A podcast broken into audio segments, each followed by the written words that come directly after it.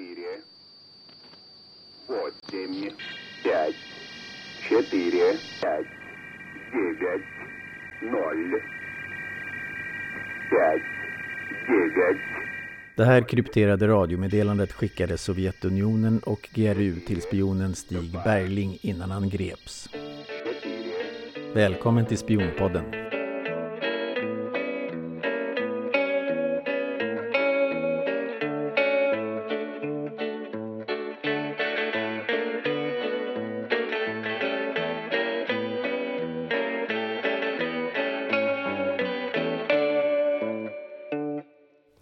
Idag ska vi prata om det mycket spännande området agentradiotrafik. Och med oss har vi ingen mindre än Christer Olsén. Tack ska du ha. Det här är ju verkligen ditt eh, område, ditt expertis med eh, radiotrafik och olika sorter. Så, så berätta, vad, vad är egentligen agentradiotrafik? Eh, varje spionorganisation behöver kommunicera med sina spioner för att eh, ge dem instruktioner.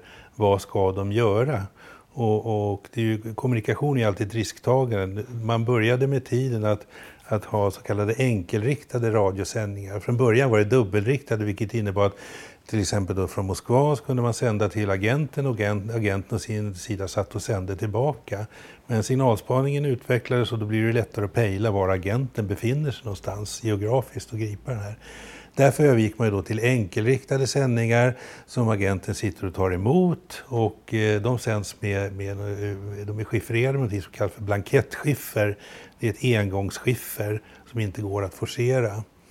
Uh, agenten tar emot det här meddelandet, han, han dechiffrerar med hjälp av en... en vad menar du med inte går att forcera? Ja, det går inte att knäcka ett blankettskiffer, för det är ett skiffer som används endast en gång. Mm. Och att det heter blankett, är att man, när agenten ska då dechiffrera det här telegrammet så har han ett papper, man kan säga som en liten blankett. Det kan vara en liten rulle um, ett papper som är nästan som cigarettpapper. Det kan inte vara större kanske än ett frimärke. Så han måste ha förstoringsglas för att se alla femsiffriga grupperna på det pappret. Men jag vet också att, att eh, det är svårt och få fram eh, verkligt slumpvis valda siffror till sådana här siffror. Så jag upptäckte vid tillfälle att man använde igen gamla eh, blankettskiffer, vilket jag tror var mera i utbildningssyfte inom KGB. Var satt du då? Då satt jag på en anläggning i Stockholmstrakten. Eh, Säpo hade fem stycken, i fredstid fem stycken signalspaningsanläggningar och, och det var på den tiden Säpos största rotel men samtidigt var vi nog det mest anonyma. Eh, när jag kom dit 79 så var nog mitt intryck att det var väl möjligen eh, högst upp i ledningen som de kände till var vi var och hade väl lite koll på vad de gjorde. Men övrig personal hade mm, i princip ingen insyn i vår verksamhet. Men med tiden sen så, så eh, började man samarbeta mer och mer med eh, kontraspionaget eh, för att då underlätta för dem att hitta spionen. Och då vet vi det, ja, när man tar emot de här sändningarna så gäller det att bygga upp en, en radioplan. Spionen har ju en radioplan och då kan man bygga upp den här radioplanen, oftare ge prognoser när nästa månad kommer de att sända igen eh, och på vilka frekvenser. Och då vet man att då sitter den här spionen framför sin radio. Och ibland skulle spionen också kvittera sina mottagna meddelanden och, och, kunde göra det på ett ganska banalt sätt. Slänga ett bananskal i slutet av en vägtunnel eller ställa en Coca-Cola-flaska på, på ett speciell plats. Och det innebär att någon efteråt, och när jag säger någon, då är det ju någon från en öststatsambassad, kommer förbi kort efteråt och tittar på den här kvittensen. Det var ju så att eh, spionen skulle ju inte spela in de här sändningarna men det, det, det finns ju exempel på, på eh, spioner som har gjort detta och, och, spelat in de här sändningarna. Där har vi det här ungerska fallet om, om bröderna Kercik som visserligen inte spionerade mot Sverige utan mot annat land och dömdes för olovlig underrättelseverksamhet. Det var framförallt den ena var ju slarvig. Det var de som spionerade mot NATO? Ja. Just det vi pratar om nu är ett avsnitt som vi håller på med och som vi eh, har spelat in. Men jag kan väl berätta att det är en underrättelseoperation där ungerskt spioneri höll på att ge Warszawapakten övertaget i Tyskland och därmed ändra ett tredje världskrigsförlopp. Det kunde ha blivit en av de största eh, spionaffärerna i världshistorien men tack och lov så avslöjades det hela. De, eh, de, de, framförallt den ena, han blev rostigare och rostigare på telegrafi och han började spela in de här sändningarna och, och, och sparade dessa band.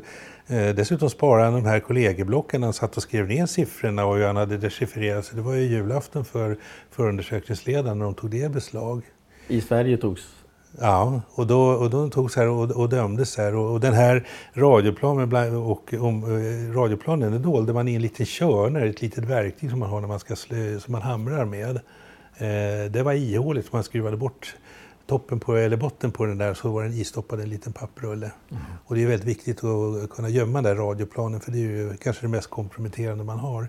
Omvandlingstabellen som man har när man gör om den här tredje siffran jag nämnde till klartext, det är ju tanken att den ska de kunna utan till och skriva ner varje gång och sen elda upp den efteråt. Men det gjordes ju inte heller i det här fallet, utan man sparade omvandlingstabellen. Så det var väl ett ganska lättdömt fall för domstolen. Mm. Det, är inte, det är inte ofta man hör om... Eh, eh an, det är mest man hör om rys, ryssar faktiskt i, i Sverige. Det är inte alltid man hör om tjeck, gamla tjecker och ungrare. Nej, vi har ju haft andra fall också. Menar, tjeckiska fall har, har ju förekommit också i, i Sverige. Men då ska man också klart för sig att, att man samarbetar i underrättelseorganisationer. Men det finns ett fall av tjeckisk spionage som, börjar, som med tiden börjar rikta sig mot försvarskapaciteten eh, uppe i Norrland. Och tjeckerna skulle ju aldrig anfalla Sverige utan det var ju Sovjet å ena sidan, så var det Polen och DDR som skulle komma eh, mera söderifrån inte Tjeckien. Och ja, men här är ju uppenbart att det är ju då sovjetiska GRU som hade beställt det här uppdraget utav den tjeckiska underrättelsetjänsten. Mm. Gör Sverige liknande? Om vi har agenter utomlands? Mm. Det känner jag inte till. Får jag fråga, eh, det här återigen då till, till eh, signalspaning och, och radio, agentradiotrafik. Du har ju arbetat med det och suttit och mm. lyssnat. Hur, mm. hur, hur går det till när man sitter och lyssnar? Det, det låter som att det kan ta enormt lång tid. Alltså det, man, man, har ju, för, för det första gäller alla sändningar ska man då försöka eh, få ner så att man kan koppla upp dem till separata radioplaner där varje radioplan tillhör en viss spion eller illegalist om jag använder uttrycket när det var aktuellt. Sen har vi då, då eh, följer man upp de här månad för månad. Oftast kunde man säga ungefär när och var sändningen skulle komma nästa månad. Här var det också olika. En del sände en viss veckodag i, i månaden, andra olika veckodagar i månaden. Eh, man kunde variera tider och så vidare. Så det var en hel del pusslande med olika parametrar. Mm. Eh, och då har man ju dels en normalbild hur det ser ut. Eh, och det är ju intressant för börjar den att röra på sig då inser man nu är det någonting som håller på att hända. Men sen är det ju också extra intressant de sändningarna som var riktade mot Skandinavien. Mm. Och, eh, så de, de följdes ju extra noga, hade ju högsta prioritet självklart. Och det gjorde du?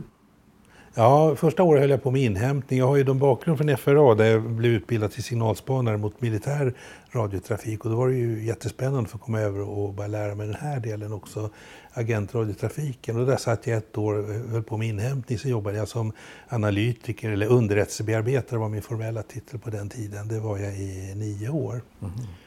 Det var ett jätteintressant arbete. Men du kallar det för agentradiotrafik, men det finns väl ett annat namn också? Va? Ja, en del säger nummersändare, kärt barn har många namn. Jag tycker mm. agentradiotrafik är, är, är mera träffande egentligen. Ja. Men söker man på nätet så tror jag man får mer träffar om du söker på nummersändare. Men du, jag måste ändå fråga dig, du sa att du jobbade mot militären. FRA, vad är det egentligen? FRA det är inte en militär myndighet, Fastighet och försvarets radioanstalt, utan det är faktiskt en civil myndighet och den, den bildades 1942.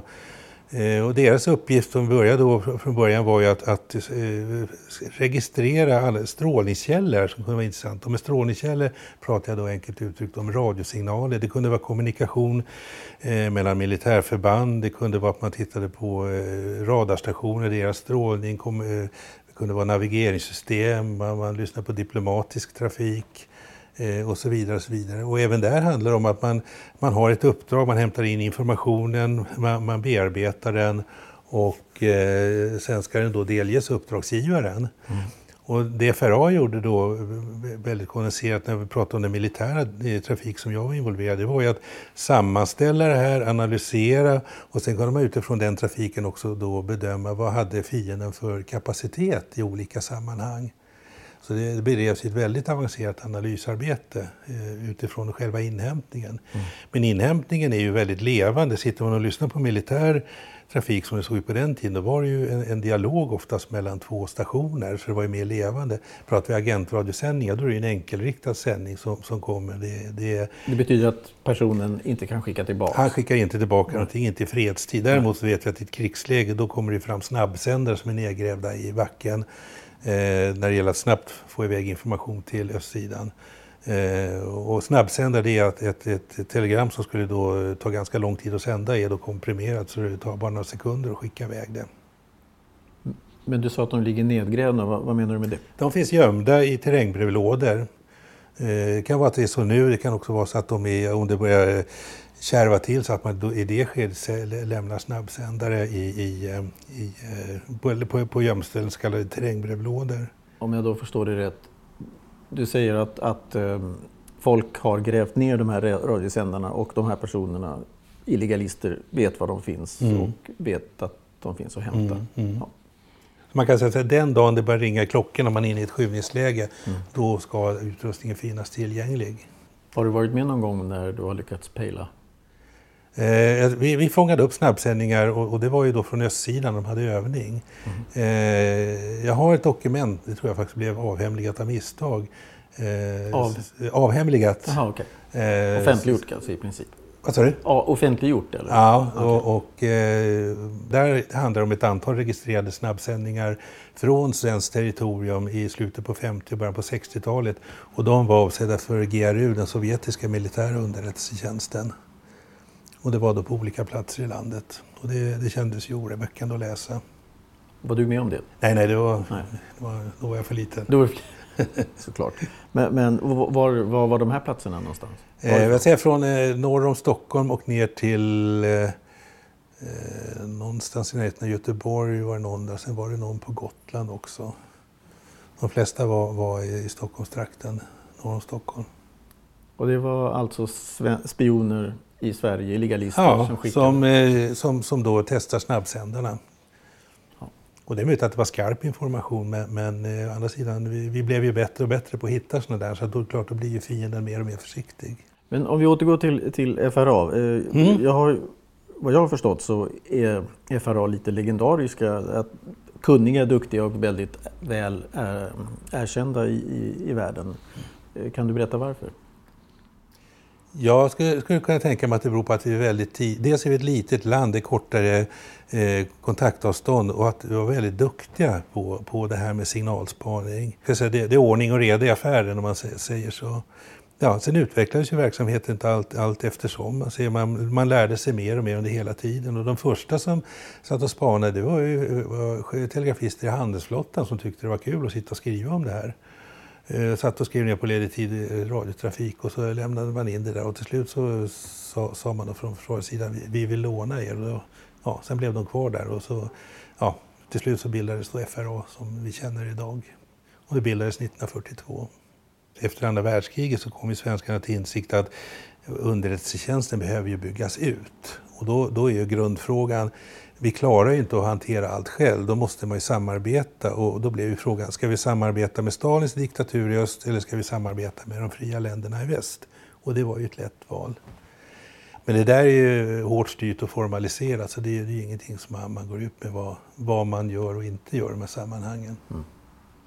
Och det var väl det som överbefälhavare Stig Synnergren sa under IB-affären, man byter äpplen mot päron. Det tror jag är en ganska bra beskrivning de här flygplanen då, som Catalina som blev nedskjutet, mm. som också höll på med spaning, eller signalspaning. Vad, vad är det för skillnad på FRA mot de flygplanen?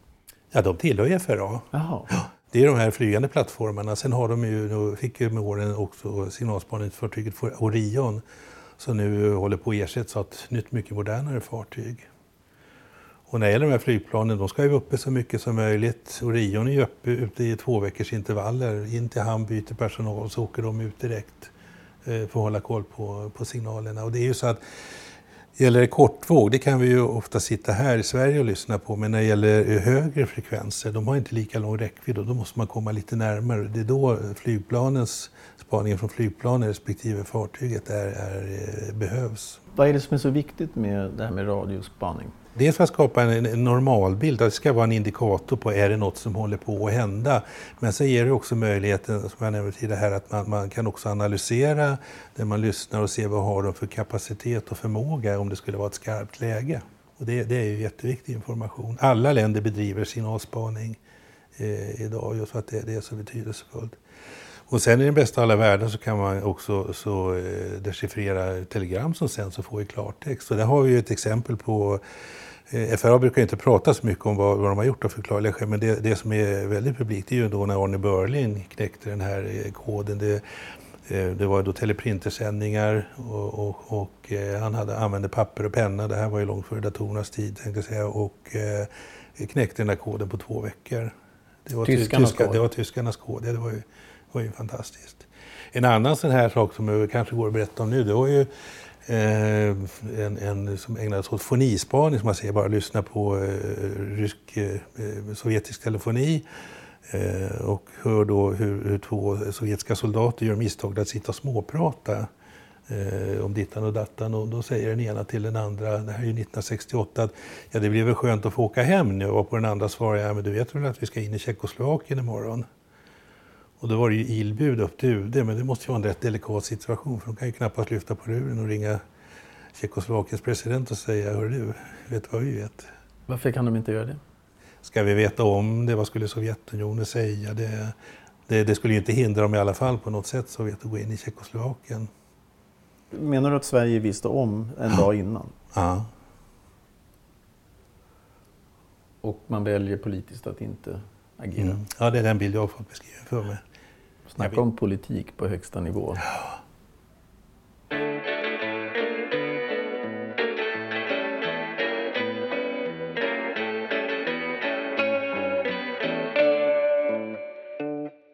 Jag måste bara fråga dig vad gäller Börling, för att engelsmännen har ju tagit åt sig äran att de knäckte tyskarnas kod. Ja, det är Enigma du tänker på då? Ja, Enigma ja. Ja, men det var ju med hjälp av polacker. Och en datamaskin. Ja, de, de, det engelsmännen gjorde, men polackerna, nu kommer jag inte ihåg detaljerna, hade gjort något förarbete som engelsmännen hade användning av. Så polackerna brukar väl också hävda att det var de som egentligen knäckte Enigma. Men där var ju problematiken att hur gör man nu när man kan läsa alla de här meddelandena? För om man då börjar agera så förstår ju tyskarna direkt att vi har avslöjat det här. Va? Eh, och, och, och eh, då måste man ju fundera kloka, vilken information kan vi använda? Vi kanske måste låta dem torpedera de här två fartygen. För behöver vi dem flytta, byta kurs, då förstår ju tyskarna att vi vet någonting och då byter de ju kod direkt. Och det var ju ett jättearbete att- knäcka den här koden. Men det är inte den koden du pratar om i Börling?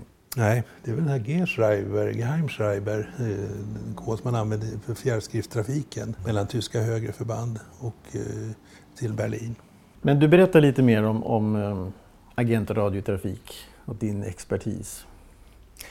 Alltså jag var ju fokuserad på KGBs trafik. Vi var i hög grad väldigt specialiserade då, och, och de olika underrättelseorganisationerna, i stort kan man säga att det är liknande trafik men ändå så är de väldigt specifika för de olika underrättelseorganisationerna. Det var ju inte så att de hade bara en typ av, av sändningar utan det var ju flera olika slag av sändningar. Sen använde man tonsystem eh, ibland för att göra vissa sändningar och där, där var vi lite konfunderade i början när vi lyssnade på dem där. Vi visste ju att det var KGB men funderade på om det är någonting som gick till ambassaderna. Men så var det så att i Kanada så greps en eh, KGB-spion som heter Hugh Hambleton, en professor som hade tjänstgjort vid NATO-högkvarteret och ägnade sig väl uteslutande åt att kopiera NATO-handlingar och ge till ryssarna. Och han var inte särskilt praktiskt lagd så att han, jag tror att han var den första som fick en apparat där det istället kommer fram siffror när telegrammet sänds till honom. Då. Han ställer in apparaten så kommer de här siffrorna. Det måste ju vara rätt komprometterande att ha en sån där om kontraspionaget kom inramlande i, i rummet. Och den där skulle ju tänkt att det där skulle ju upphöra när kalla kriget tog slut 91 men det, det gjorde det ju inte utan det vart väl en ego. Men de har ju kommit igen men inte alls i samma omfattning som tidigare. Och jag brukar lyssna på dem där ibland hemifrån och det, de, jag känner igen dem här, men man har andra modulationer av signalerna och det, det är lite annorlunda upplevt men jag kan ändå se liksom vem, vem det är som sänder de här, vilken organisation. De, de, de gamla kännetecknen finns kvar. Ja, det finns ju en sorts traditionell rysskräck i Sverige som väl härstammar sedan 1700-talet. Ja, men det finns ju en hotbild och därför det, det är ju inte så att man sitter och lyssnar på varken FRA eller Säpo. Säpo signalspaning är ju nedlagd nu, men, men, men det var inte så att man satt och lyssnade bara för att, utan det här kommer ju direktiv uppifrån och det bygger ju också på den hotbildsbedömning som, som eh, överbefälhavaren tar fram och levererar. Ja. Och utifrån den så, så ges det då direktiv, vad ska man inrikta sig på? Och det gäller ju all underrättelseverksamhet, man är ju inte ute och spionerar bara för att, utan det, det finns ju något speciellt spår som man ska hålla. Har du någon eh, aning om vad det är för direktiv idag? Ja, fortfarande ses ju ryssarna som, eh, som ett hot och det finns olika, eh, jag kan inte gå in på detaljerna, men, men det finns ju ett antal scenarier som handlar om deras beteende. Mm. Däremot så, så eh, tror jag inte att de kommer invadera Sverige. Jag kan berätta, kan jag, säga nu, jag hade, och det här, det här redovisat för säkerhetstjänsten så det blir en missförstånd, men jag fick kontakt med den gamla sovjetiska KGB-översten Boris Grigoriev. Mm. Och det är en lång historia hur jag fick tag i hans e-postadress, men jag tänkte att han skulle komma till min förening och föreläsa. Och han pratar ju ganska bra svenska. Och vi hade en hel del mejlkontakt och, och vid ett tillfälle så, så, kom vi in på det här med hotbilder. Och det var så intressant att höra hur han från sin sida upplevde väst och hur väst uppförde sig då. Och då, då, då, skrev han vid tillfälle att du, du, du kan vara lugn, så för vi kommer inte att invadera Sverige. Och då skrev jag tillbaka, du kan sova gott du med och din hustru, vi kommer inte att invadera Ryssland. Men eh, han, han, han hade, nu kommer jag inte ihåg, det var ett ryskt uttryck, han, eh, om velighet som han gärna framhöll. Det var så här att eh, om någon är velig, då uppförde man sig som, som eh, Karl XII vid Poltava. Han menade det var en viss velighet som gjorde att man förlorade det slaget. Så det där var ett uttryck som han gillade då. Och bara för att klargöra, Grigoriev, rätta mig om jag har fel, var eh, en rysk agent, spion som tog hand om illegalister i Sverige? Ja, han, han hade inte någon direkt kontakt med illegalister, men han jobbade på, på eh, sovjetiska ambassaden här i Stockholm under kalla kriget. Och, och han blev ju eh, nästan världskänd på säga när han var nere i Karlskrona i samband med att U137 gick på grund. Det var ju då han mötte eh, tidigare chefen för eh, kontraspionagets ryssrotel, Torve Forsberg, för första gången. Och sen efter kalla krigets slut var ju de jättekompis med varandra och skrev ju till och med en bok ihop. Men, men Eh, Grigorievs uppgift var väl ändå att bygga upp ett sorts eh, agentnätverk? Han hade kontakter här, men det var inte, det som han, han skrev själv i sin bok, det var ju inte egentligen någon direktkontakt med illegalisterna. Sen vet man ju inte. Det. En annan person jag känner som har träffat honom sa att det, det där är lite lurig farbror det där. Så att man får väl kanske inte ta allt för givet som man säger. Men efter HU 137 så blev han avslöjad och Ja, ja, då var han ju jätte, jättekänd här i, i, i media då, att han, han, vem han var. Han åkte ner tillsammans med någon, någon annan kollega från Sovjets ambassad. Och, eh, ja, jag vet inte vad de skulle kunnat uträtta egentligen, men han, han har ju själv sagt i en, i en intervju, eller i en sommarpratsprogram, att han blev ju, var lite upprörd över att folk, militärerna skällde på honom. Jag, jag förstår att de var rätt upprörda om man slarvar bort en ubåt på det där sättet. Jag vet att Tore skriver i att eh, Boris Grigorjev som tjänstgjorde i Sverige kan jag bara konstatera att han ska vara mycket tacksam för att han avslöjades i samband med ubåtsincidenten i Karlskrona.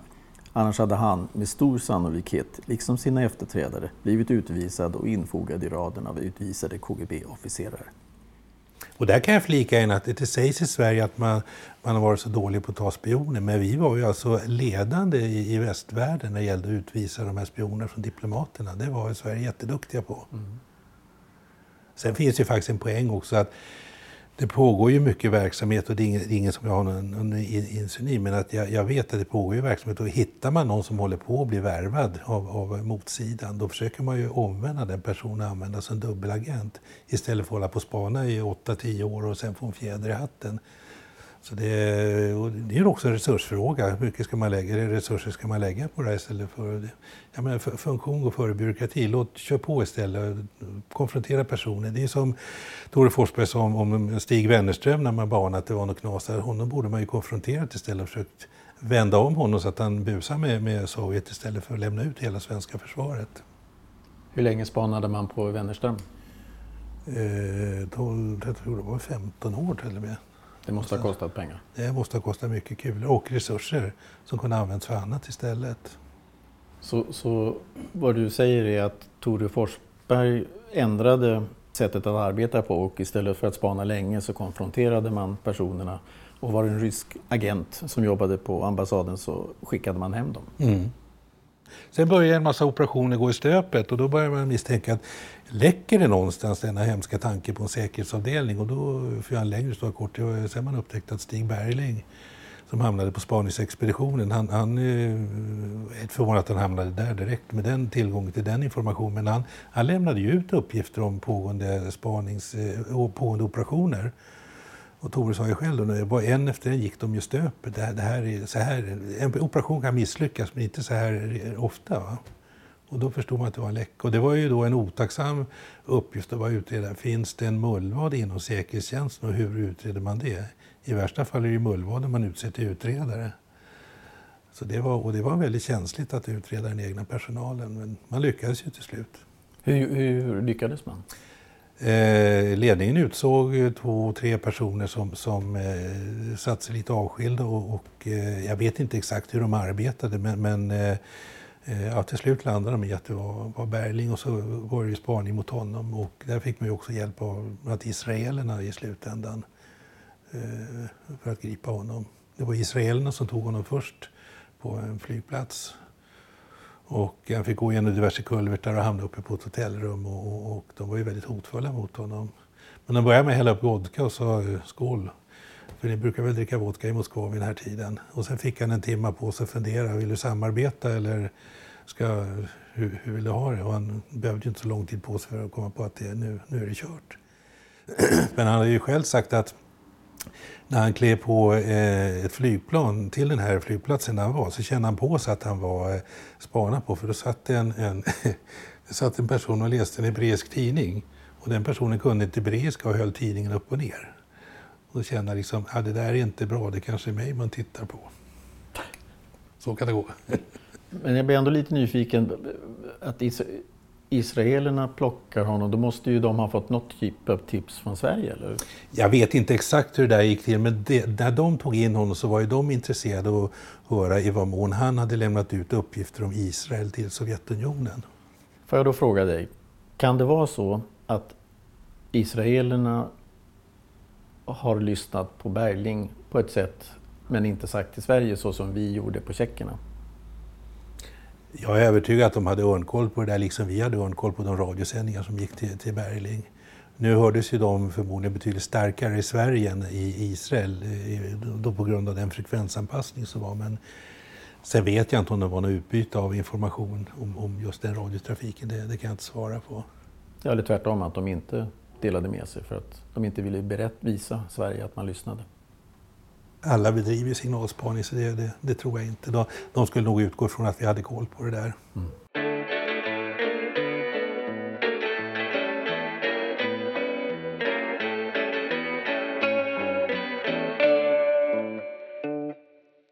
Bara en fråga, eh, eller något som intresserar mig. De här tre som man väljer, eh, hur vet man att inte någon av dem är den här spionen?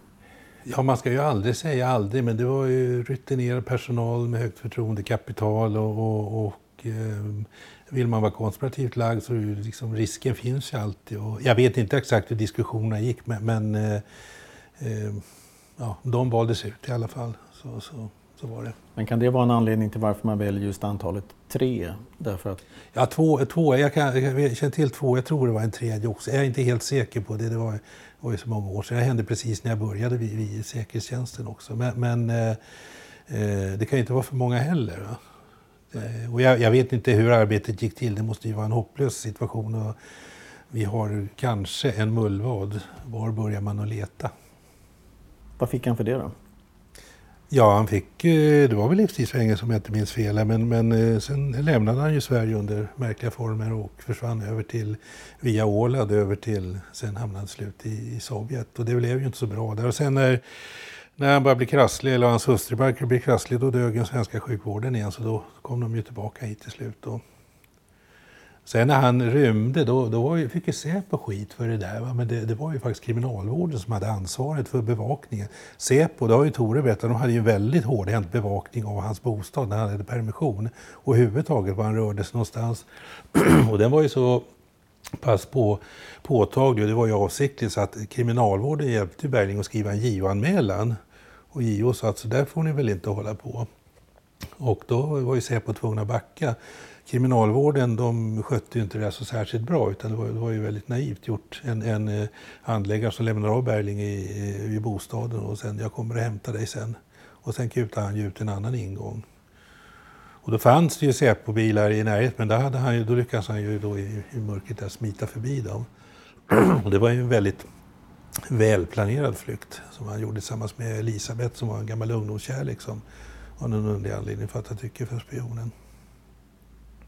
Så de gifte sig också. Men eh, sen fick man ju problem med henne i, eh, i Sovjet för hon, hon, hon hade väl bibringats uppfattning att hon skulle få träffa sina barn ganska snart men det fick hon ju inte göra så att hon blev ju rätt jobbig och det slutade med att, att GRU, alltså den militära underrättelsetjänsten, eh, erbjöd några andra alternativ att flytta till. Jag träffade Bergling ett par gånger där jag höll på och hjälpte eh, Tore med lanseringen av eh, Spioner och spioner som spionerar på mm. spioner. Men eh, ett, ett minne jag har från Bergling är att han ringer mig.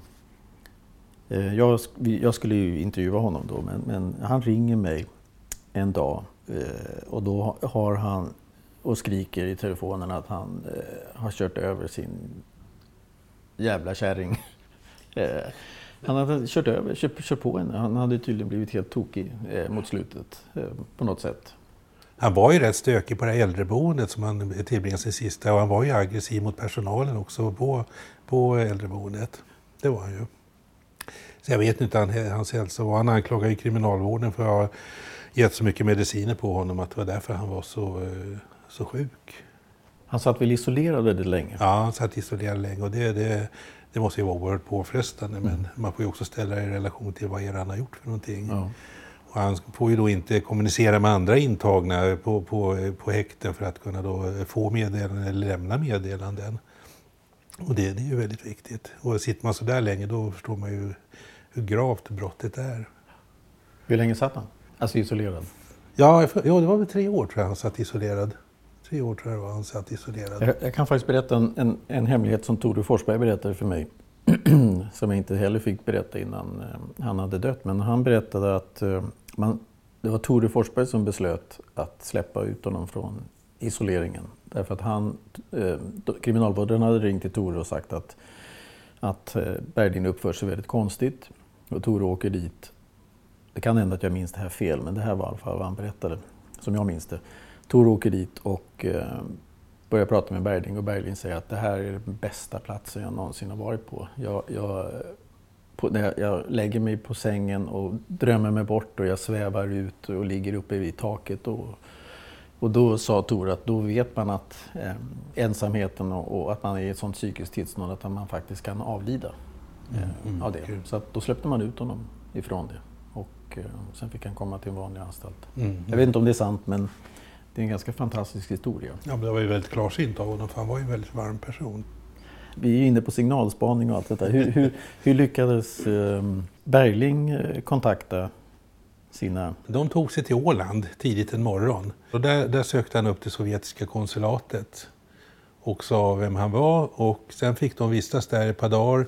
Eh, sen stoppade man ner eh, om jag inte fel, både honom och Elisabeth i bakluckan på en bil och blåste iväg.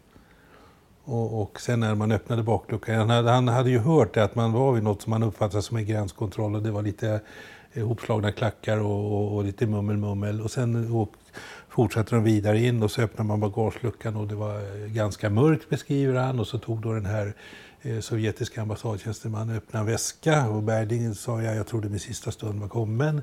Eh, men då tog han ju fram vodka och gurka och sa välkommen till eh, Sovjetunionen, herr Bergling. Nu vet jag inte om det är sant, för jag, jag har ju mina dubier när det gäller den här mannens trovärdighet. Det, det har jag visat på flera sätt.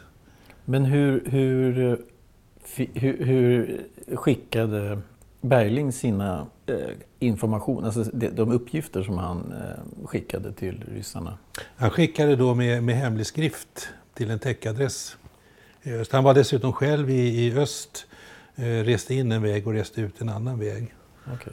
Och det var också i, i, i eh, Östtyskland om jag inte minns som han fick sin utbildning i hur man tar emot eh, krypterade radiomeddelanden på, på radio, hur man hanterar de här kryptorna. Har man lyssnat av Bergling? Oh ja, det, det hade vi örnkoll på alla hans sändningar och eh, jag kan spela upp ett exempel om du vill. Oj, det låter ju fantastiskt. Men, men innan du gör det, hur, hur, visste man inte... Varför tog man inte honom då, då om man visste? Ja, det är så här, man visste att den här sändningen var, var ska säga, ett hett objekt för, för våran, våran del av, av världen. Ja. Och, och, eh, men däremot så vet man ju inte exakt vem det är. Men sen på något sätt, och jag vet inte riktigt hur, så hittade man då Bergling och, och eh, sändningarna var då kopplade till honom. Men jag, jag jobbar inte med GRU så jag har inte Nej. detaljerna när det gäller, ja. gäller, den delen. Har du den med dig alltså? Jag kan spela upp den om du vill. Ja.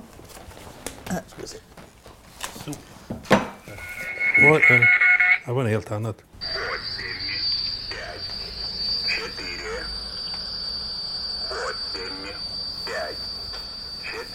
Och det är signalen 854. Är det det han säger? 854? Ja.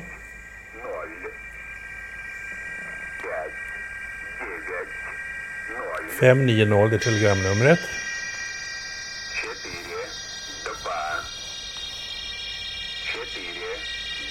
Det är 42, det innebär att det är 42 telegramgrupper.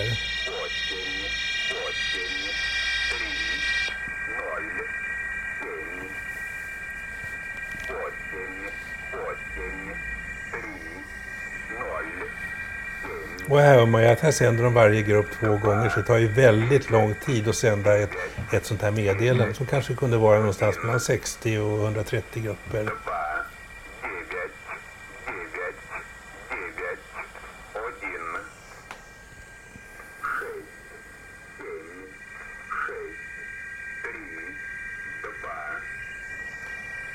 Händer det någonting mer sen på den här? Eller? Nej då, sen kommer det 0, 0, 0 då, 5-0 är då på slutändan när, när det är slut den här sändningen. Men jag, eh, det var så här, Irak, när CIA, när USA var inne i Irak så använde Irak störsändningar för att störa ut en CIA-sändning. Eh, och, och eh, det har ju varit sådana tysta överenskommelser verkar vara att man stör inte varandras sändningar i fredstid. Va? Mm. Då kommer det låta så här. Då kommer du alltså höra en störning och samtidigt hör man bakgrunden CIAs agentsändning. Mm, det var tydligast.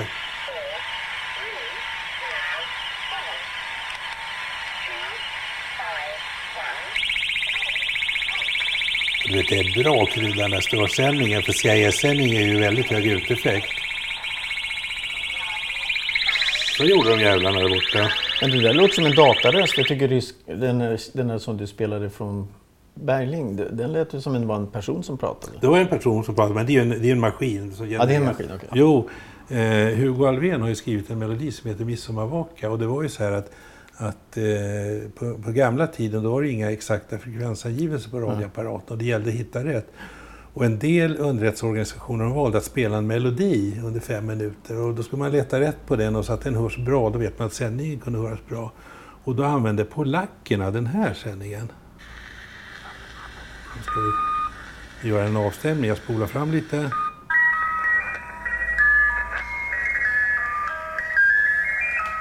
Nu känner du.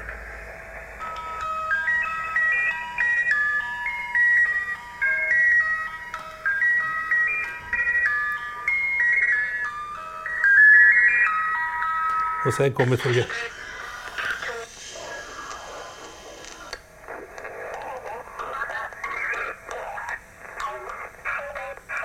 Det kom ett meddelande på tyska sen efteråt.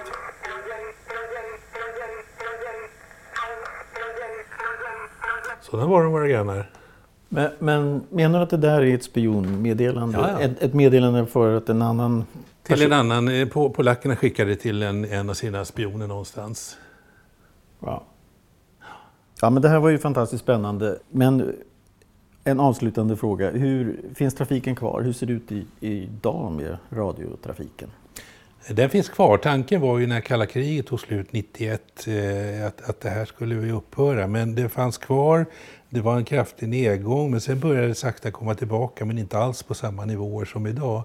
Och nu har ju tekniken gått vidare så nu använder man ju bärbara datorer till exempel för att kommunicera mellan spion och hemland. Eh, vi har ju ett exempel i USA 2010 grep man tio illegalister från Ryssland Eh, och en av dem då, Anna Chapman, hette, var hennes amerikanska namn. Hon gick in i, i ett varuhus, nu minns jag inte namnet på det, med sin laptop och, och eh, via wifi där inne kunde hon då kommunicera med, med eh, uppdragsgivaren i Ryssland. Och det, nu är det inte KGB, utan heter det SVR, deras utlandsspionage. Mm. Eh, och det, det var en intressant historia för att där, när, när, när, man upptäckte de här tidiga listorna tack vare en hög militär, rysk militär som hoppade av till, till USA och tipsade om de här. Men då var FBI inne och tittade i deras lägenheter men kunde ju inte ta sig in i de här bärbara datorerna. Och det visade sig att det var, de hade 27, 27 eh, tecken i sitt password. Men så vid ett tillfälle hade de tur, då upptäckte de en post-it-lapp där en av ryssarna hade skrivit ner det 27 teckers passwordet och man kom in och då var det ju Heureka, öppna dig och sen så ja, blev det ju stor allt. Och det här är intressant för de, eh, i förhören sen framkom ju att även om man nu använde internet så fanns det kortvågsmottagare gömda för ifall det blir ett skarpt läge så har man möjlighet att stänga ner eller skjuta ner kommunikationssatelliter och då kommer den heliga gamla kortvågsradion fram igen för den når man jorden runt med.